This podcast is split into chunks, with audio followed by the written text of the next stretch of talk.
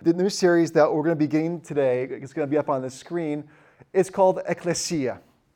Ekklesia, living as God's people. And as you'll see here in just a few moments, this word, if you've never heard of it before, Ekklesia is one of the most common Greek words for the church. So as we've shifted in recent times, as the doors of the church have become open again, and we want to invite people to reconnect with the church, to reconnect.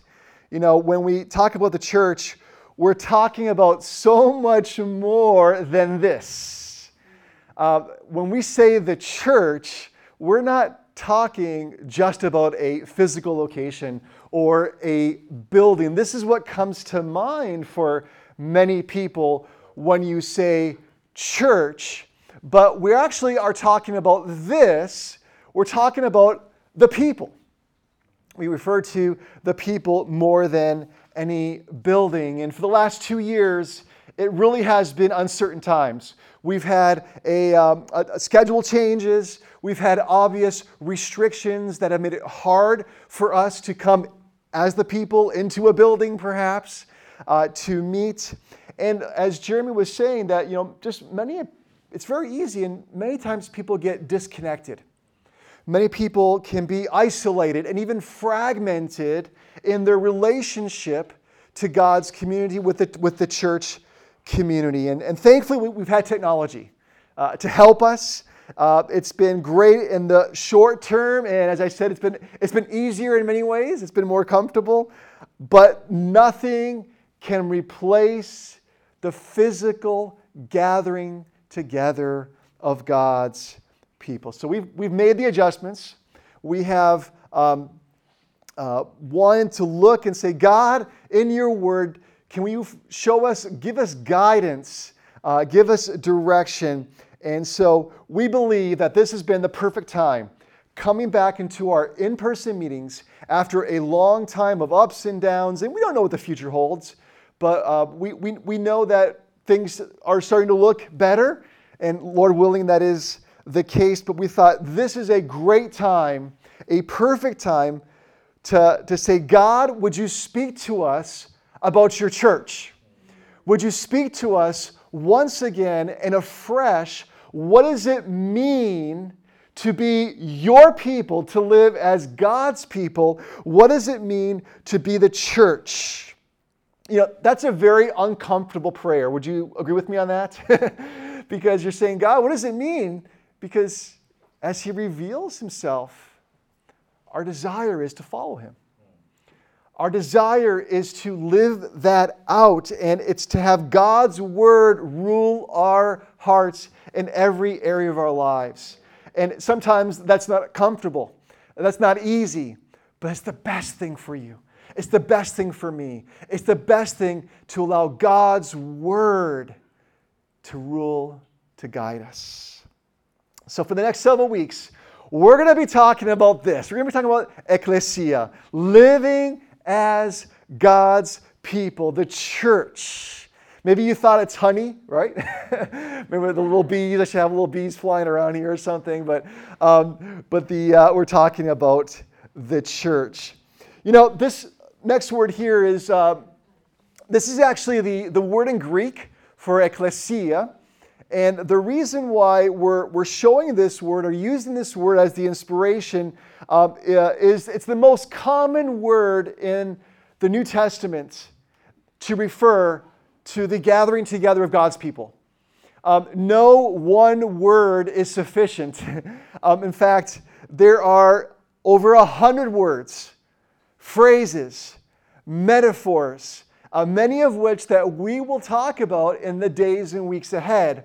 But to kind of gather them all up and to put it into one word that we can use for the sake of our series, we just chose the word Ekklesia, the most common word in God's word to refer to the church. And each week as we do go deeper, there will be phrases, there will be words, and this will help us to grow in our understanding of what does it mean to be the church, and what does it mean to live as God's people. And as we learn about that, I want to invite you that we would commit ourselves to say, God, help us. By your Spirit, help us to live as your church in this place and this time. So let's start by asking, what does it mean, the word ekklesia? And now we have some Bible school students here, and have you heard this word before? How many of you have heard this word ekklesia before? Yes.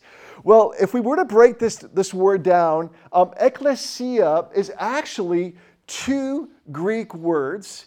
I'm not going to give us the whole Greek lesson here. My wife can do that because she used to teach Greek. But the ekkaleo, the ek here, think of exo or on the outside, from or out of, and the kaleo is to call, to invite, to gather. So the idea is a calling out, come out from where you are, gather to a new place. And so the word of a gathering, a meeting, an assembly, a council. These are common words about what a church in the Greek language, a calling out and inviting, so a group of called out ones. It was a common word. It was used in the Roman Empire. It was used also slowly. It began to be used with the church. Those who are called together as God's people. But it was never used for a building.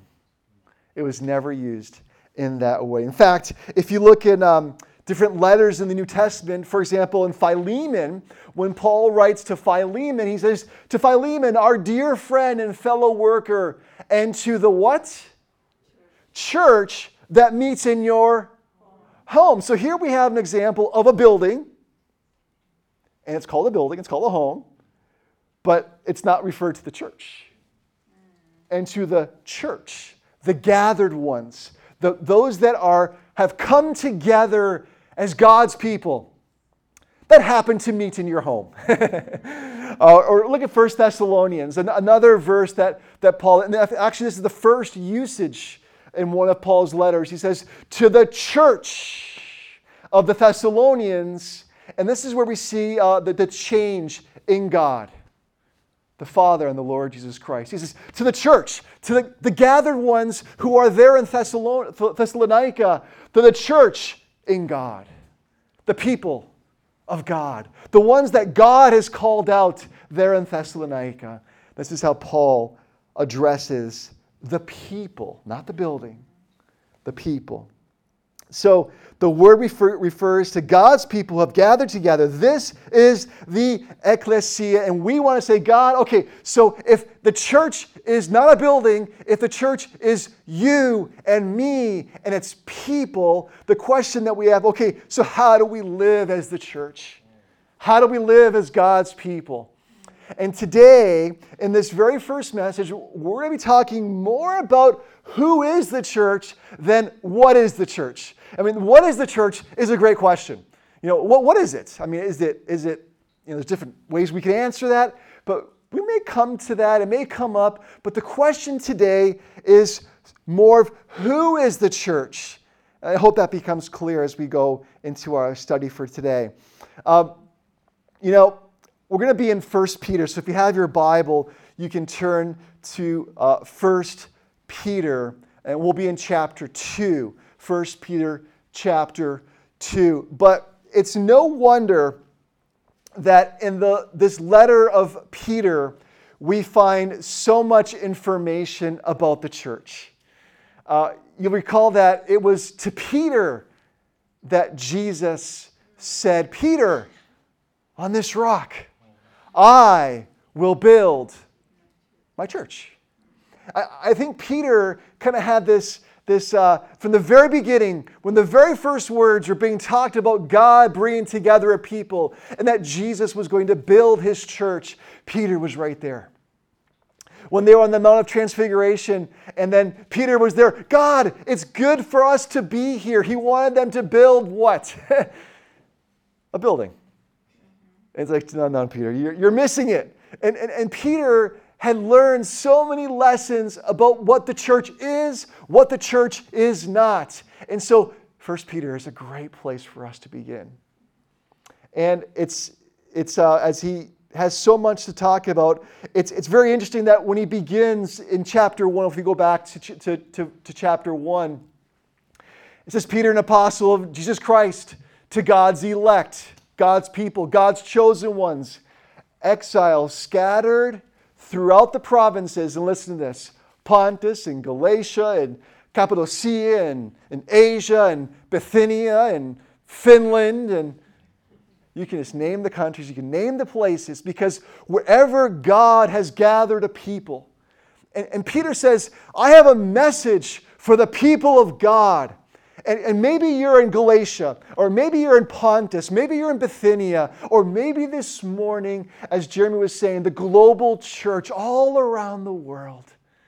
They're still sleeping in the U.S., but Australia's awake, aren't they?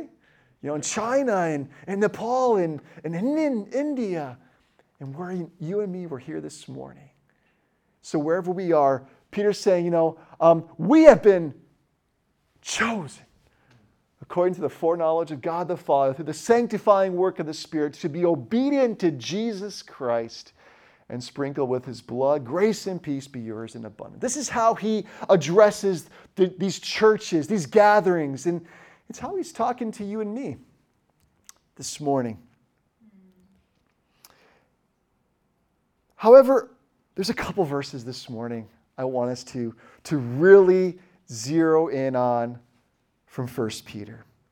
As I said, Peter discusses many things, but in chapter 2 is where we're going to focus in on. We're going to be in verses 9 and 10 in just a moment, but let me kind of set the scene a little bit for us.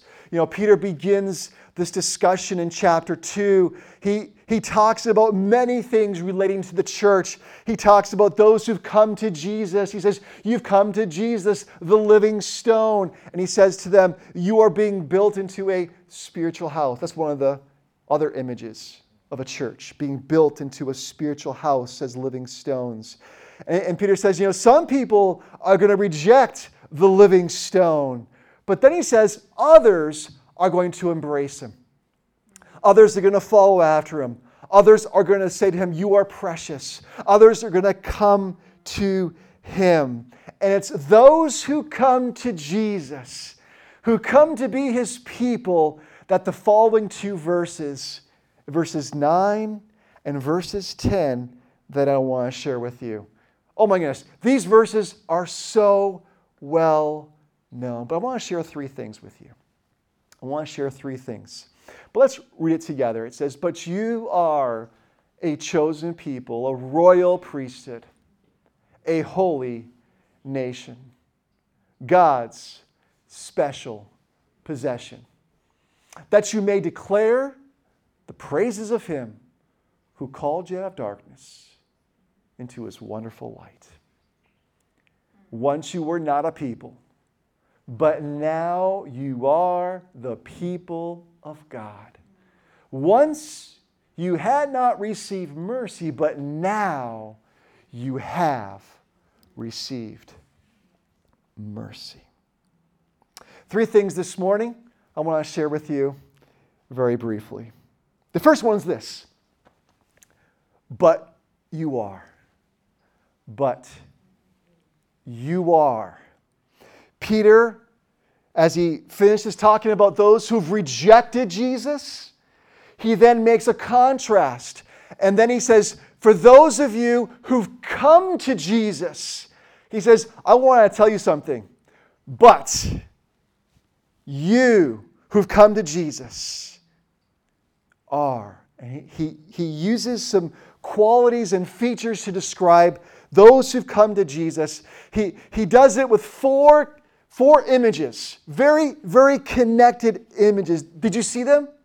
Look at verse 9 again. It says, but you are a, what's the first one? A chosen people. Then what? Royal priesthood. A holy nation. God's special chosen. Give me just a moment to explain each of these very, very briefly. It's because, these words do not hit you and me the same way they hit the Jews or the Gentiles. When Peter says to them, you are a chosen people, a royal priesthood, we read that and it just kind of, okay, it's nice. But it doesn't move us. But it should move us. So maybe a little explanation is in order. The Jewish audience immediately recognized these words. They were words that were from Deuteronomy, words that were from Exodus, words that were from Isaiah, words that were from Hosea. They were familiar with these words. Take the very first one. But you are a chosen people. For the Jewish people, this was something they could identify with. They were God's chosen people, and they liked being God's chosen people. They wore it as a badge of honor. We are God's chosen people. And you think about this. When God spoke to Israel, and he said, you are my chosen people, and God said, I have chosen you from all the people of the world. Wouldn't you feel special? And here's the other thing. The chosen people, it was a promise that was connected to hereditary, to family, to bloodline. In other words, if you were not born into the family, you were not chosen. This is why when the Pharisees said to Jesus, we are whose children? We are Abraham's children. What were they saying? We're God's chosen people. God promised to Abraham from his children, from his descendants, from his lineage would come God's chosen people. And they said, we are the descendants of Abraham. We're God's chosen people.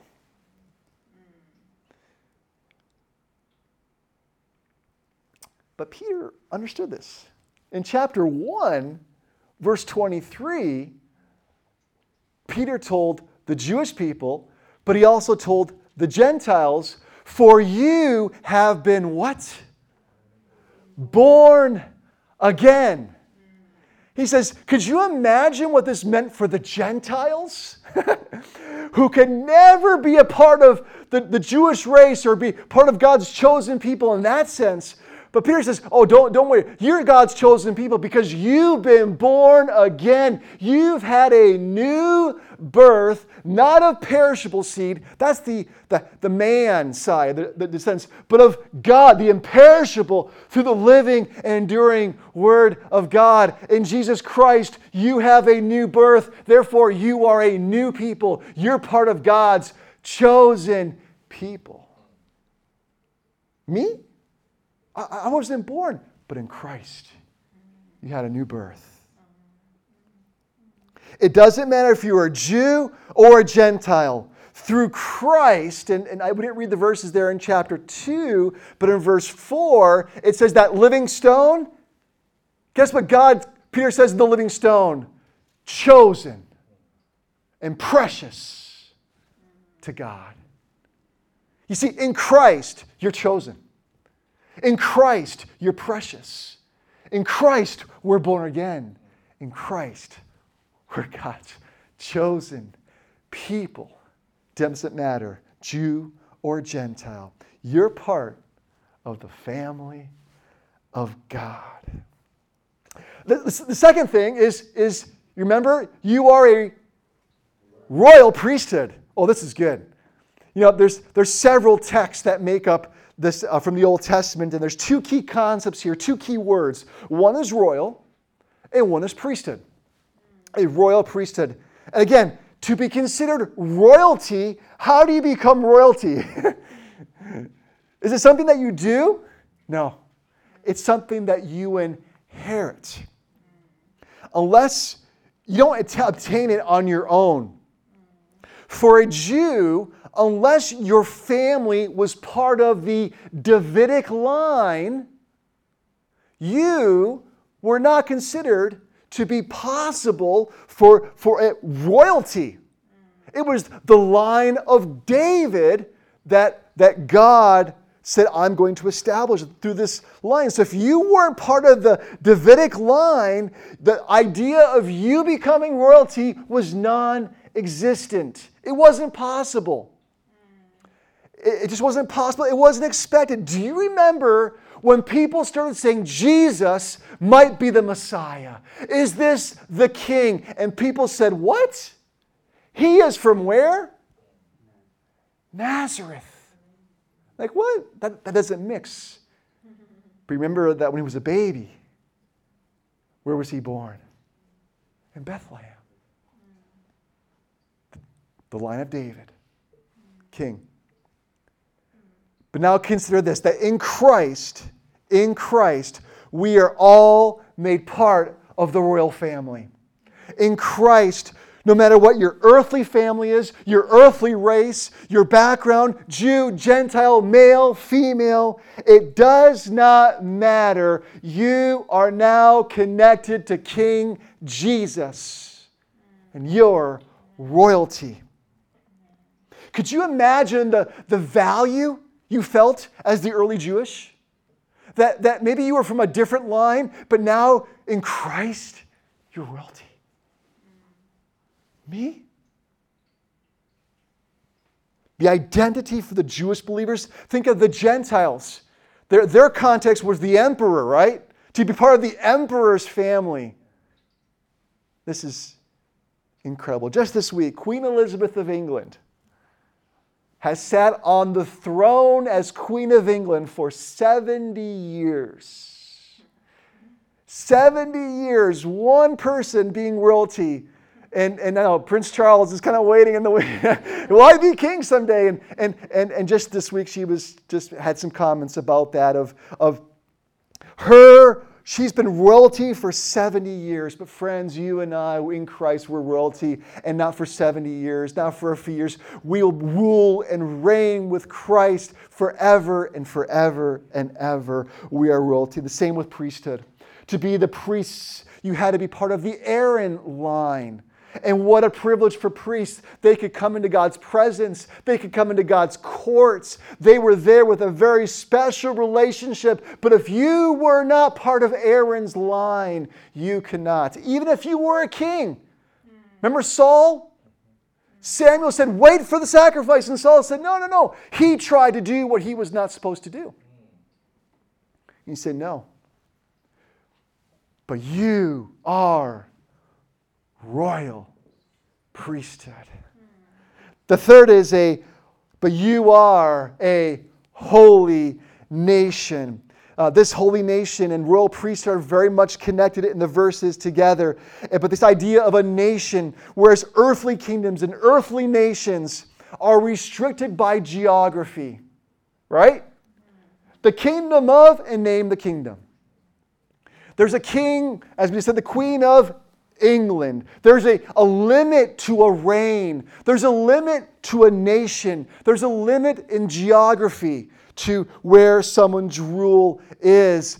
That's with the earthly kingdoms. But with God's kingdom, there is a new nation that is not restricted by geography, that is not limited to your culture, that is not limited to your language, to your ethnicity. Friends, there is a global church because it is God's church. We are together a holy nation from different backgrounds, from different nations, because of what Jesus has done for you and for me. He has set us apart as a group, as a nation. You have a new citizenship. I'm not sure what your passport you carry, what your ID card says, but today it says in Jesus Christ, you belong to me. You're a citizen of heaven. And we've been declared righteous. This fourth thing is, the final one is, you are God's special possession. You know, we all have cherished possessions. Sony and I have a box of things we want to keep that. We want to remember that. We put it into a box. It's getting kind of full, you know, and so you want to go back and you want to have these things you value. Maybe it's a photograph. Maybe it's a letter. Maybe it's something that reminds you of a family member or whatever the case may be, a special moment. You consider it very, very precious, a treasure.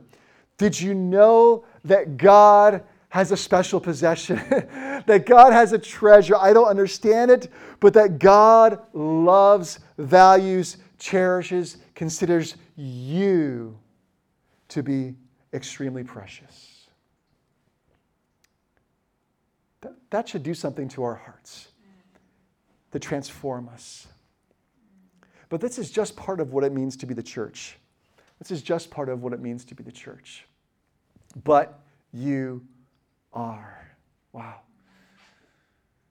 But Peter doesn't stop there. You see, Peter realizes that there's a transition. And the question is, well, why would God do all this? Why are we? What's behind all of this? And the second part is this: that you may. But you are. Dun dun dun dun. That you may. What is it that God wants to do with us as His church? Peter sums it up. What the church is all about. And there's many things that the church does and will do. In the weeks ahead, we're going to look into many of these. But the church's primary function is this: that you may declare the praises of Him who called you out of darkness into His wonderful light. Declare the praises of Him who called you out of darkness into His wonderful light. If you look carefully at this, you may see something that we mentioned a few moments ago. Who called you out? Who are the called out ones? This word in the Greek is the ekkaleo. It's the word for the church. Peter's saying the primary function of the ones who've been called out of darkness, our mission of the ones who've been gathered together and called out, the ekklesia, our mission is to praise, to exalt, to magnify, to make known, to declare the praises, the deeds, the acts, the marvelous things of Him, of what God has done for you and for me. What has He done? His sacrificial death on the cross, His resurrection from the dead, the forgiveness of sins, the outpouring of the Holy Spirit, the sustaining grace and mercy. Friends, we are to praise God for what Christ has done for you and for me. He has brought us out of darkness. The sin, the separation from God, where we were lost in our sin, God has taken us out from there. And He's brought us into a new place, His wonderful, His glorious, His magnificent light, where everything is new, where everything is different. Listen very carefully what I'm about to say. The job of the church, our job of the church, isn't to change the culture. The job of the church isn't to amass crowds. The job of the church isn't to have a name for ourselves. Look at me, look at me. The job of the church is to proclaim, to lift up the name of Jesus, and to boldly proclaim what He has done in His gospel message to the world. It's to lift Him up. We can't control what happens out there. What we can do is we can point to Jesus. We can lift up his name. If you come to Jesus, there's forgiveness. There's transformation. There is healing. Sometimes we get so frustrated that the church is not making more of an impact. But what would happen if we as the church, we began to not focus on out there, but began to focus on him and say, Jesus, we're here for you. We're your people. We want to thank you. What would happen if praises flowed out of this room as we thank him for what he's done? Oh my goodness, the world will come to find out what's happened to you, what's happened to our hearts, what's happened to our lives, as we faithfully and obediently lift up the name of Jesus and proclaim his gospel to the ends of the earth. I believe God will use us. I believe he will empower us to do just that. So that you may. And finally, number 3. But now. But you are, that you may. And so where is this all going? I like this phrase, but now. Isn't that great? Now. That calls us to action. That calls us to, something needs to happen right now. Don't wait for tomorrow. Don't wait for a different day. There's a now moment that God wants for his church. He says, as Peter closes into one more spiritual reality, we find it in verse 10. And this is going to be the launching pad. This is where we're going to launch from for the rest of our series. He says, once you were not a people. But what? But now you are the people of God. Once you had not received mercy. But now, there is mercy flowing in your life. There is grace flowing in your life. You have received mercy.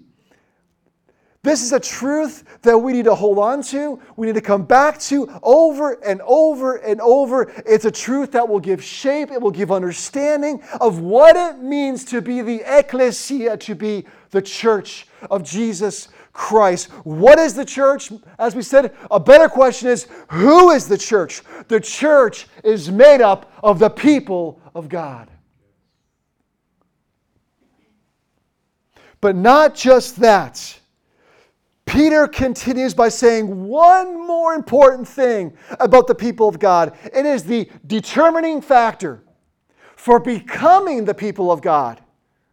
Peter says that before Christ, they had not obtained mercy.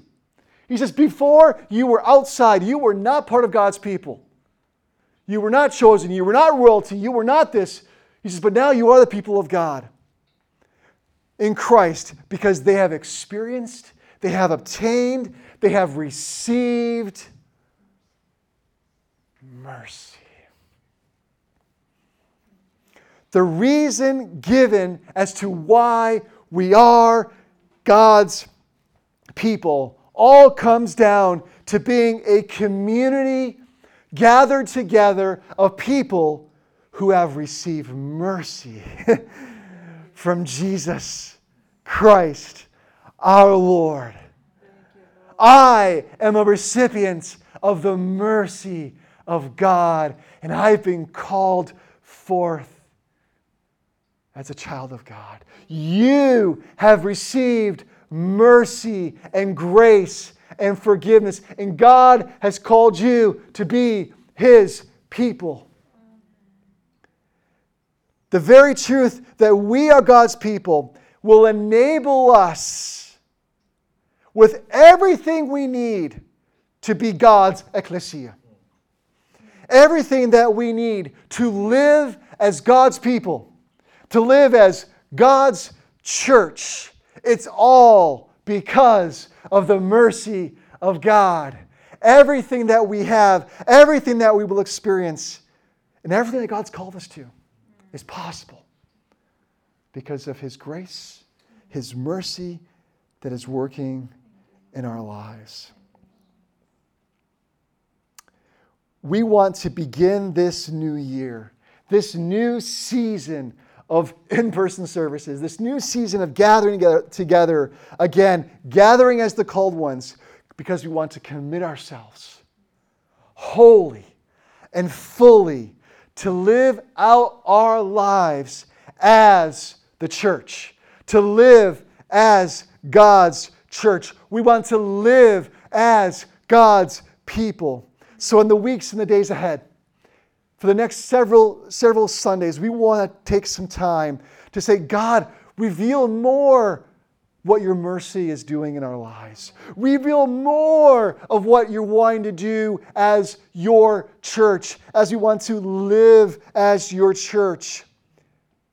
What does it mean to live as God's people? What does it mean to be the church, the Ekklesia?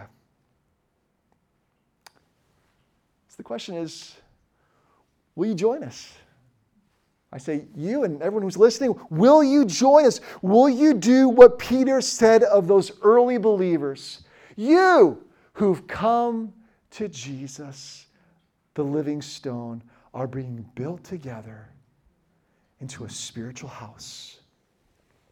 He says, some may reject him, but you who are coming, as you come to him, you're being built together. As we come together, Jesus is going to build us as his church. Right here in Helsinki, Finland, he wants to build his church. Peter said to those who are in Bithynia, he's building his church. To those who are in Pontus, he's building his church. And I believe through the Spirit, he's saying to those in Finland, he's building his church. So we're discovering who we are now. But you are a chosen people, a royal priesthood, a holy nation, God's special possession. What are we called to do? What is it we're about? That you may declare the praises of him who called us out of darkness into his wonderful light. But how's it going to happen? What do I have to do? Nothing. But now you are God's people. You have received mercy. Let's make a commitment and a decision to be the church, to be the Ekklesia, to commit to live our lives, living as God's people. That's what we want. That's what we're praying for. It's been a crazy 2 years. It's been a challenging 2 in some years, and it's not over yet. It doesn't matter what the future holds, because God's mercy, and we're going to sing his praises. Can we have faith to believe that God is going to build his church here and amongst us? Maybe we want to think about, well, we wish we were more people. We wish we had more of that. I get that. I wish we were more in number as well. But you are God's living stone. And God wants to build you. God wants to use you. He wants to use us together. Can he build his church? He said, I will build my church, and the gates of hell will not prevail against it. Let's pray. Lord Jesus, would you build your church? You promised you would. And to do so, you went to the cross. You went to the cross to make a way for us to be a chosen people, a royal priesthood. Lord, we were sinners, but you made us holy. Lord, people would have cast us off as worthless, but you came from heaven to earth because we were precious in your sight, your special possession. And you ransomed us back with your blood, the precious blood of Jesus Christ. We were bought with the price of your blood. Lord, as we come into this series, as we begin today, we are so thankful for that you've called us out of darkness into your light. You've called us out from where we were to be your people, from every nation, from every tribe, from every tongue. Thank you, Lord, that in this time and place you are building your church. I pray that you would stir our hearts. Give us the faith to believe, Lord God, that you will build in this place a voice where the praises of him who has called us will go forth. Lord, we will sing your praises. We will declare what you have done. Lord, your mighty acts, your mighty deeds, because you have given us grace and mercy to do that. Would you manifest once again? Would you outpour your Holy Spirit in this place as we give you room, Lord God, to move in this place. Have your way in this church, in this gathering. Lord, have your way, we pray. Oh, Lord, let the name of Jesus be lifted higher and higher. Let this nation, let the cities hear and know that Jesus is Lord. Thank you, God. Thank you, Lord. Help us to be faithful. Help us to be obedient to what you have called us to do, to live as your church. We ask it in Jesus' name. Amen.